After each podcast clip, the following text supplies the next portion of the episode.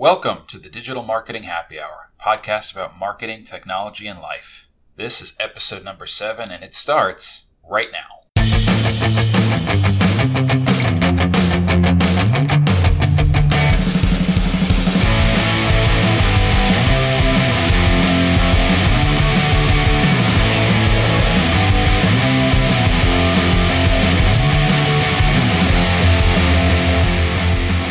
Digital Marketing Happy Hour is brought to you by Araxam, your resource for marketing and technology. For more information, go to araxam.com. That's A-R-A-X-A-M dot com. So this is a happy hour, and what happy hour is complete without a few beverages? Ryan, what's your drink of choice today? Uh, Today, I during this happy hour, I am drinking a German beer. It's a Hefeweizen. It's one of my favorites. It's by uh, Hofbräu HB. It's something that you have a lot, you know, especially when you get towards that Oktoberfest time. But here in the summer, it's definitely something that I enjoy all year round. So that is what I'm drinking during this happy hour. How about you, Chris? You know, it's summer, and for some reason, every time we get uh, closer to summer and uh, the heat is on, I like sours. I realize it's an acquired taste, but uh, I've always been a fan of it. So I went with another Dogfish Head uh, today. It's a SeaQuench Ale, and it's got a little bit of lime in it. And I know you have a general rule that you shouldn't put fruit in the beer, but because it's an acquired taste, uh, I, I do like a sour from time to time. You know what, Chris? That actually is my wife's rule, but I don't mind a little fruit in the beer. We now have our beverages in hand, so let's get started. He's Chris Casale. I'm Ryan Smith. Thank you again for joining us this week on the Digital Marketing Happy Hour. If you haven't learned already or could tell, marketing is a passion of ours, especially the, the digital marketing. So we think you're going to enjoy this episode. Our goal out of all these episodes really is that you can help your business achieve results so you can reach your goals. This episode, we're going to continue our discussion around content and SEO or search engine optimization. In the last episode, we focused heavily on content and content delivery. But in this episode, we're going to focus on one of my favorite areas, data. I am a hardcore data geek and I love this aspect of things and I think it's very, very important. Today we're going to focus on some of the strategies and tools you can use to mine your existing data for relevant information that'll help influence your SEO and overall marketing strategy. So with that, we have five areas to focus on where it concerns your SEO and your data. So we hope this will help you guide through this episode that you'll be able to make better informed decisions on your SEO performance and therefore then your strategy. So Chris, let's talk about our first focus point where it comes to SEO and data. So the first key is using search trends and volume to guide the content you develop as well as influence branding and naming for your business. Before I get too deep into this, it's important to mention that when we talk about data, there's lots of, I mean, you, have heard the term big data. There's lots of ways that businesses are collecting information and data these days. For purposes of today's discussion, we're primarily focusing on two free tools that you should be employing for your website. The first is Google Analytics, and the second is Search Console. Google Analytics will collect very specific data about your website, how people are visiting it, what pages they're viewing while they're there, uh, some information about them, such as demographics and device information. And then Search Console is meant to be a little bit more obscure because the data is uh, anonymized, but it helps you get a sense of what search terms people are using, how they're interacting with your website, and any potential problems your site may have, such as mobile viewability and things like that. When we talk about search trends and volume, what we're talking about is the keyword phrases that people are searching at any particular time. There is sort of an ebb and a flow to that. Certain phrases go in and out of style. And I can think of one very important anecdotal story that was shared with me years ago. I can't remember the name of the company involved here. So if you're familiar with the story and you happen to know, hit me up on Twitter and, and help reignite my memory on that. But there was a company that ran an e-commerce website and they primarily focused on baby bottles or products for newborns. All of a sudden, one day they got a huge spike in traffic for a particular bottle that they were selling. And for the life of them, they couldn't figure out why. It took about 30 days for them to kind of sift through the data and determine that what had happened essentially was that there was an article that ran in a national newspaper that talked about the dangers of BPA found in plastics Unbeknownst to them, this article was published and they had a listing for a baby bottle on their website that specifically mentioned BPA free plastic in the bottle. So naturally, people read this article, they go on and start searching for BPA free plastic bottles, and theirs is the first that comes up. That's a perfect example of what we're talking about when we say search trends and volume, because all of a sudden they used a keyword that was highly relevant that created this spike in traffic and spike in business for them. You know, you, you brought up some great points, and I think it's important to go back and do that keyword research, go through the analytics, look at these these trends, because sometimes just these small, subtle differences can make the biggest uh, changes in your website, in the amount of traffic, even the rankings that you're getting. So uh, it's really important to really dig down, do the research up front, and of course, you really don't stop doing that research process because as we know, behavior changes, keywords change, how people use those different keywords, that changes as well. And of course, we didn't even really get into the international aspect of it where you have a keyword means one thing in one area of the world, that same word means something completely different in another area of the world. So you also have to not only just research your audience, but also the location of your audience because those keywords could be completely have a different meaning depending on what part of the world you're in. And we're also talking about general use keywords, right? The example of jogging shorts versus running shorts. When you're searching for a pair of running shorts, what phrase do you use? And that's true of most products out there. There's variations in the language that we use. So by looking at some of the tools that we mentioned, you can get a sense of what is it that people are searching and how does that align with what you're currently selling and or, or, you know or the service that you're providing and how do those things match up? So making sure that you're going through your data taking a look at the search trends the volume taking a look at services like google trends to get a sense of what's happening in the world today and where you sort of align with that can really help influence your seo strategy overall and I think that is a great point, you know, and when you look at Google Trends, which I think is great, it's important to, to, you know, look at comparing. They have a tool there where you take certain keywords if you're not sure about. One thing we, you know, it's talking about from an international standpoint, you have football and you have soccer means two different things uh, depending on what part of the world you're in. I think Google Trends, you can put those in, you know, select the area, maybe the United States, maybe you want to go over different parts of Europe, whether it's the United Kingdom or Germany. Obviously, football is going to mean something different, you know, in the US than football means over in Europe. So using something like Google Trends to see how those words are being used, and obviously context is big. You have to understand how they're being used. When we take a, a,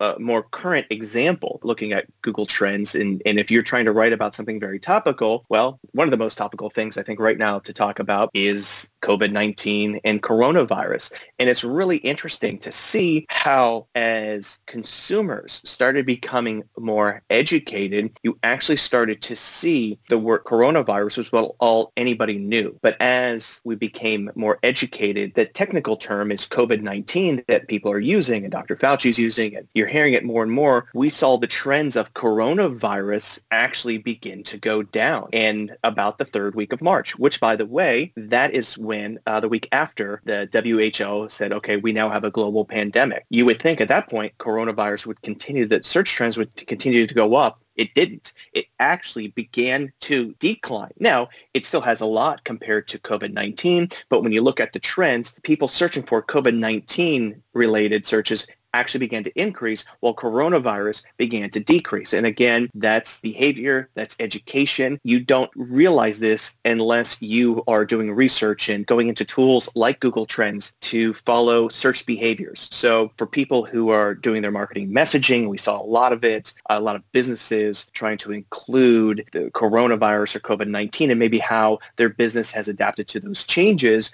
writing articles and writing emails and blasting them out to their clients clients, it's important if you follow these trends, what are the keywords that people are using? What's resonating with them? So Google Trends is a great tool to follow along with that so that way you can stay in touch with what your users and your potential clients, that's what they're thinking and using when they are searching in Google. So it's it's important to see is, you know, over the course of this pandemic, how something was very popular and it's still popular in the using the word coronavirus, but you know, not quite as much in COVID-19 really seems to be way more popular people using it every day. So if you don't stay evolving and, and staying on top of this, you might be using using a word all of a sudden in coronavirus that less people are using, and it actually might behoove you to insert COVID-19 into some of your copy that you're using. So definitely something that's topical, but also fluid at the same time. And the trends are very important because we're advocating that you use data to influence your organic strategy, your marketing strategy, because data reflects real life. And to the point that Ryan just made, in April of 2020 alone, Merriam Webster Dictionary added terms uh, to the lexicon specifically for COVID 19, terms like intensivist and physical distancing. And they also added abbreviations for WFH and PPE, which respectively means working from home and personal protective equipment. So it's reflective of what's going on in the world and the way people are thinking and typing, which will coordinate with hopefully the website and the service that you're offering. The next point that we wanted to talk about, our key focus area, is a customer first strategy. Data shows behavior if you go into your Google Analytics and you take a look at the acquisition stage, how people are acquired to visit your website, whether they came through a referral link on another website, whether they performed a Google search, uh, what keywords potentially they used, you know, how did they arrive at the site, what page did they land on, what was the, the landing page, from there, where did they go? Is there a call to action on that page? Did they engage in the behavior that you expected them to behave in, or did they bounce? Did they leave immediately because perhaps the results didn't match what their expectation was? The data will show you not just how people are arriving at your site and and, ha- and ways that you can influence that, but how they're interfacing and experiencing your website. And so by focusing on a more customer centric or customer first strategy, you can improve that overall experience for your users, which should result in more business as well. Digging deeper into okay so how do we make this experience better uh, on our website? One example that i always like to go to especially if i'm working with a new client they're just not getting the results that they wanted with the amount of leads one thing that it's a common problem I do see is when the user gets to the website, they just can't find what they're looking for. So one thing I like to look at, and this also helps too, are they finding the page they want? And the other thing is, what is it that they're looking for? What are they typing in? It's the site search on your own website. And you can connect that to Google Analytics, and Google Analytics will provide those keyword terms that people are searching. So this tells you two things. One, it's clearly something that's popular if you're seeing it on the site search and you can start saying, okay, maybe we don't have enough of this topic that we're covering on our website. Maybe it's a product or service related. So it's something that you offer, but people are doing a site search because they want more information on it. Two things you can get from it. One, okay, maybe we need to write an article about this. We need more information. That would be one thing that you can take from looking at the site search and seeing the keywords that people are searching for. Here's the other problem. You could actually have a well a page that describes it has this keyword in it it talks about everything that that user the information that they would need. Okay you have it but they're not finding it. This also helps you from the customer that user experience. Maybe it's too buried in our website. It's taking three clicks maybe more clicks to get to it. You can adjust that page so that it shows up higher maybe maybe in your menu navigation. So using that you could readjust uh, with that. So again it'll help define on your site search keywords that people are looking for when they get to your website. If you don't have enough content around that, you can create more content. And then third point of that is if you already have that, it just might be too difficult to find. And you can move the menu navigation so that it's easier to find uh, for people when they get to your website. So continuing our discussion about customers, that'll move us into uh, focus area number three, which is buyer's journey matching. For those of you that are not familiar with what the buyer's journey is, HubSpot, you're going to hear us talk about that company a lot because we think they do so much very, very well. Buyer's journey is essentially the journey a person goes on when they're purchasing a product. HubSpot has defined it as three stages awareness, consideration, and decision. And just to keep this at a very high level, awareness is when you might realize that you have a problem. Consideration is when you're starting to differentiate ways that you could potentially solve the problem. And decision is when you start selecting a brand to come in and fix the problem or perhaps a product that you're going to purchase and things like that. All of us go through those stages in the buyer's journey when we're considering a product or service. So the data becomes very important for this because what we're telling you to do now is to look at the data to get a sense of what search terms are bringing people to different pages of your site so you can create content for different stages of that buyer's journey. So, just as a hypothetical example, let's say that you're in the flooring business, right? At the awareness stage, you might say, all right, I think it's time to replace these carpets. They're getting worn. I want new types of flooring, but I don't even know if I want to replace it with carpet. So what options do I have? An awareness search might be something like hardwood flooring versus carpeting or carpeting versus tile or something along that lines. It's a very, very high level. What are the pros and cons of each? What are the things I need to know, right? Then you might move a little bit further along in your buyer's journey and say, all right, I've decided I don't want carpets anymore. I'm going to put hardwood in. What types of hardwood flooring exist? Right? What are my options for hardwood flooring? So now you're a little bit further along in the buyer's journey. I, I need to learn everything I can learn about hardwood flooring. By the time you get to the decision making stage, you, you might say, all right, I've decided it's going to be hardwood and I want bamboo flooring. So now your search might be something along the lines of, I'm looking for bamboo flooring here in the Tampa, Florida area, right? It's very focused and very narrowed, and I'm looking for somebody that can provide that service. So it's mining your data. What we're advocating for is mining the data to ensure that you have content for each stage in the buyer's journey. Because while it's important to have,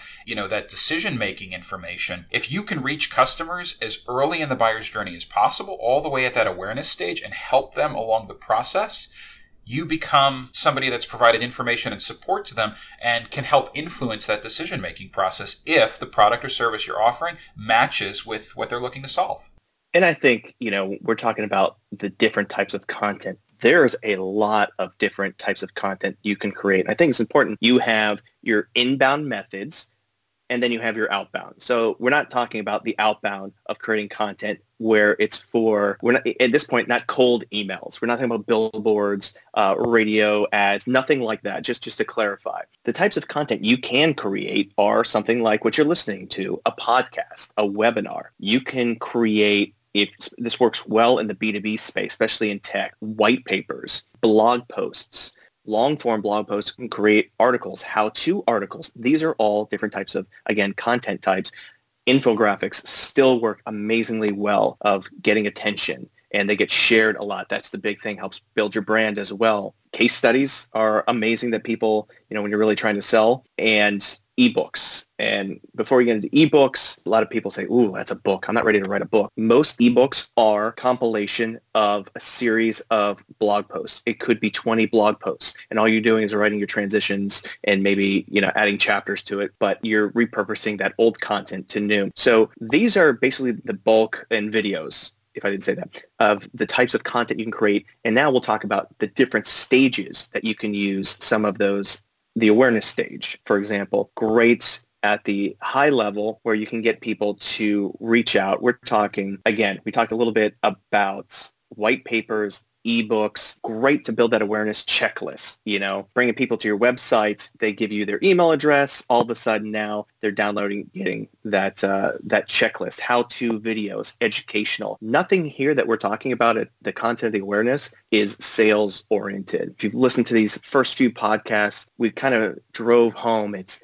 it's not about selling up front. That happens down the line. When you first get introduced to somebody and they're asking you to buy something, you're immediately turned off. All you have to do is open up your, your LinkedIn account, look at your messages when you connect to somebody and they instantly sell you something. You're like, it doesn't work. That might work one in a thousand. Hey, that's what I need. So that's a turnoff. In the awareness stage, it's all about education and creating content that goes around that education.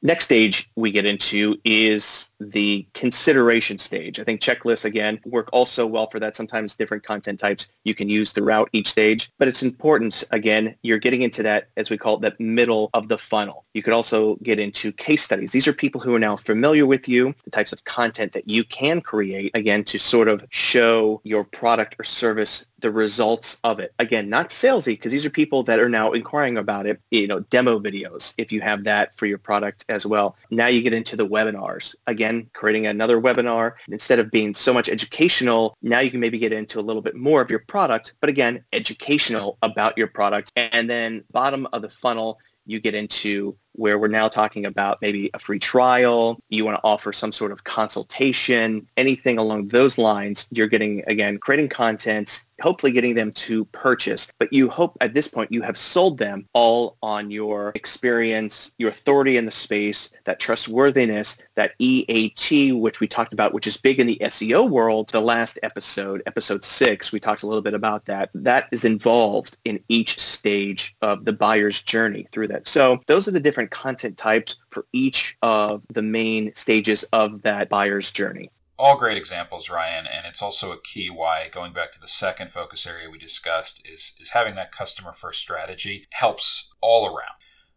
Moving into focus area number four, a lot of the things we just talked about are what are referred to as on page SEO. In other words, the things that you can do on page, on your website, that will influence that organic strategy. Now we're moving into more of off page SEO, or rather, the things that happen off your site that will influence your organic strategy. So, key area number four is networking. And when we talk about networking, what we're talking about is the number of backlinks or partners or people that are linking to your your website or any given pages on your website that you have. It is critical to network in the space and to understand why people would link to you because essentially when you link to another website what you're doing is lending your authority your credibility to that website. It, it's it's an endorsement of sorts. So having other websites lend their credibility to you or endorse you is key in building up a successful organic placement. If you think about it if you had two web pages right one from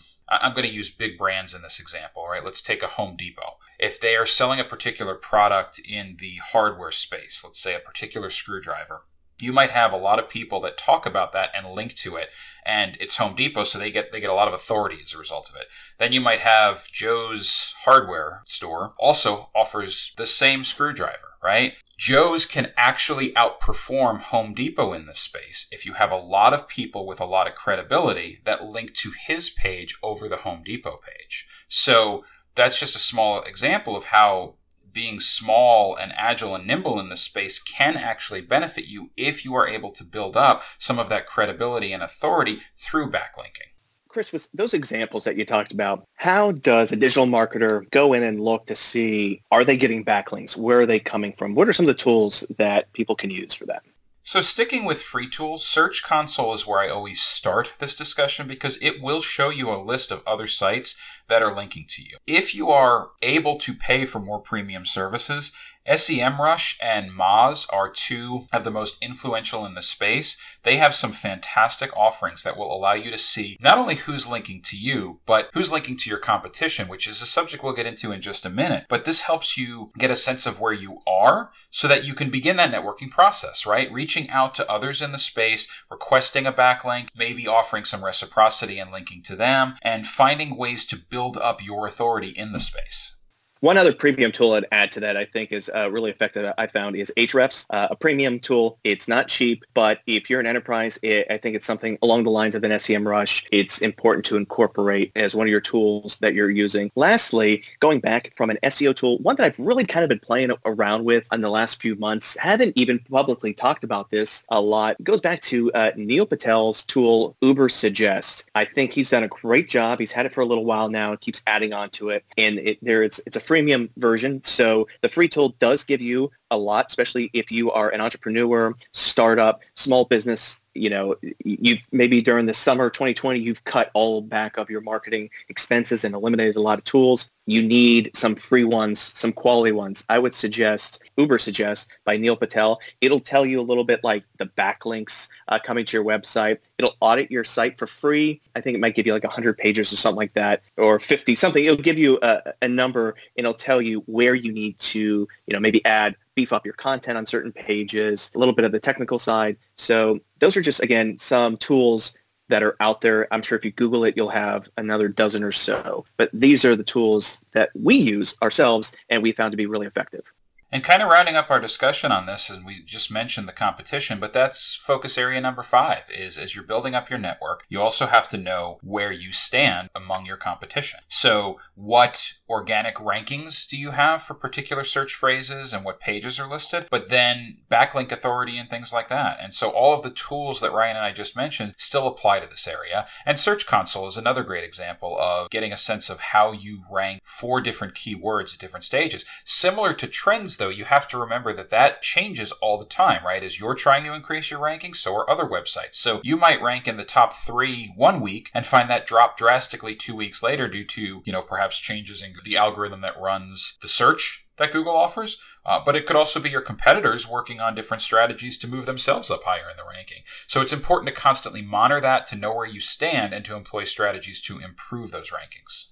And adding on to that, Chris, it's it's important to know not just your standing as well. It's also important to you know kind of peek over the fence and see how your competitors are doing. A lot of the tools we just talked about are great for that. SEMrush, one of my favorite tools. Ahrefs, again, plugging in your competitor's URL, you'll find all the keywords that they're ranking for, what are users typing in to get to their website. You might get some ideas. You might learn something new about them. So again, knowing where your competition is is important in every aspect of business. SEO is no different either. Understanding the data of users getting to your website is one thing. Understanding that, you know, getting some data about how customers are getting to your competition is just as important. So plug in your competitor's URL, make that part part of your quarterly auditing process when you audit your own site. Also audit your competitors as things change and SEO is very fluid. It's important to see what they're ranking for as well. So that wraps up the five areas we wanted to focus on, but we wanted to leave you with two quick parting tips regarding quantity and quality. In order to find out the quantity of organic traffic you're getting, Google Analytics is going to be one of the best tools that you can use. If you log into Google Analytics and you go to the acquisition tab, you'll be able to see how people are getting to your website. And if you click into organic traffic, you'll get a sense of some of the keywords they're using and key phrases that you're ranking for. Now, that only tells you part of the story. That will show you the quantity or the number of links or clicks that you're getting for particular keywords. It is critical that you also assess the quality. And what I mean by that is every page that you have on your website should have a very, very clear call to action, which is a behavior that you want the customer to engage in once they have consumed the website. So, how do you know if you're getting quality traffic? Well, you should have conversion tracking set up in Google Analytics so that you can see when people landed on the page, did they in fact do the thing that you asked them to do? If you're unsure of how to do this, get on Araxa and Google, why aren't you measuring conversions? There is an article that Ryan wrote five years ago that still resonates true today. A conversion is simply any action taken that leads to business value right? And those conversions might look different at different stages of the buyer's journey that we discussed earlier. You know, we're not, a conversion is not necessarily a sale. It might be handing over their email address to download a white paper or to get, you know, to engage with more content you have to measure conversions to see if the content, if the tactics you're deploying are working. So, despite everything we discussed today regarding SEO and regarding data, if you take nothing away from this podcast, make sure you go through the business exercise of assessing what equates to a conversion. What are the conversions that you as a, as an individual, as a business are most interested in tracking and set up tracking for those items. And with that, we hope you got a lot out of this podcast with the tools to use. We didn't reinvent the wheel, but we wanted to reiterate a lot of these tools that we have found to be extremely effective. We hope you learned of maybe some areas in analytics on your website to take a look at to better your SEO, your organic ranking, to provide a little bit of a better user experience and also maybe some tips to, you know, looking at your competitors and how maybe you can apply what they're doing, take a little bit from their basket and, and put it into your basket. So with that, Chris, let's transition into our Keeping It Light segment. What are you uh, binge reading or watching these days? So I'm actually reading a lot more lately, and I picked up a book that I've had on my bookshelf for probably at this point, I want to say 10 years that I had every intention of reading and I just never got around to it. It's called Peopleware, Productive Projects and Teams. It's a book that was actually written in the late 80s and it talks about managing, it's primarily focused on managing software development teams, but I think it really applies to any information age worker and sort of the keys to successfully managing your people the same way you manage your processes and tools. So I need to pick up some PDUs to maintain my PMP and uh, this book has been on my list for a while, and I have to admit, it's broken into small chapters of three, four, five pages, so it's very light, very easy to consume, and very informative. What about you, Ryan? What are you watching or reading these days? Yeah, so definitely in a uh, Netflix binge. Um, I'm a little late to the game uh, uh on this next one you hear a lot of talk about it, you know, and then a series ends and you kind of feel like you're, you're at a point where, okay, I need to try something new. So just started Schitt's Creek with, uh, you know, Dan and Eugene Levy and Catherine O'Hara. And if you're a fan of the Christopher Guest movies back from the, yeah, I guess what, the early 2000s, the For Your Consideration, Best in Show. Best in Show was uh, just a favorite of mine. It's that same kind of comedy, that same kind of humor, and it's in this TV series now, Schitt's Creek. And I think it just ended uh, its sixth season. So of course, when something ends, I'm like, oh, maybe I should go start checking it out now. So they're short, talk about consumable, 20, 25 minutes. And after the first three episodes, I was like, okay, you know, it, it had to get through those and it's just hitting its stride and it's it's it's hilarious. I, I think they're just extremely talented actors and Catherine O'Hara is her performance is phenomenal and the, the way she delivers her lines, it's uh it's it's great. So that is what I am totally binging right now.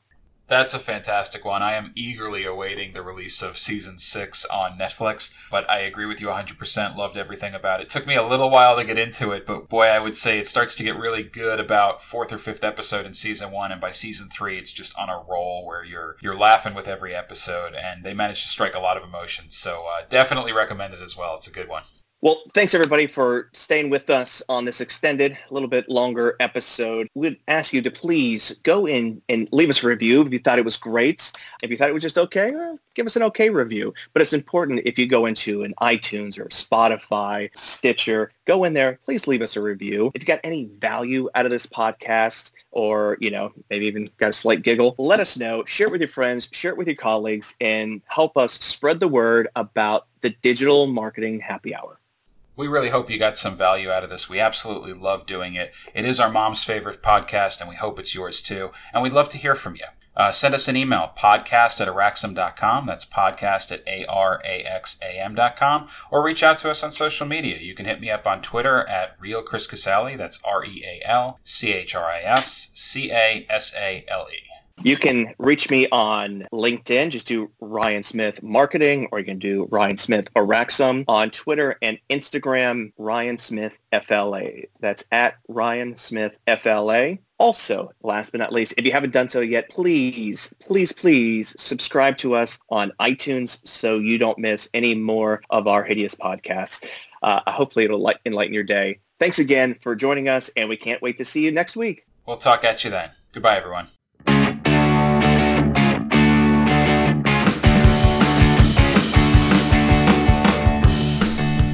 Thank you for listening to the Digital Marketing Happy Hour. This week's episode is brought to you by Araxam.com, your digital resource for marketing and technology. Visit Araxam at araxam.com.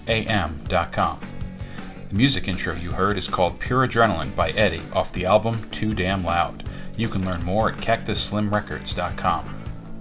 The music used for closing credits is a song called In My Pocket by Jazzer. You can find it on their album Message. Learn more at betterwithmusic.com. Thank you for listening.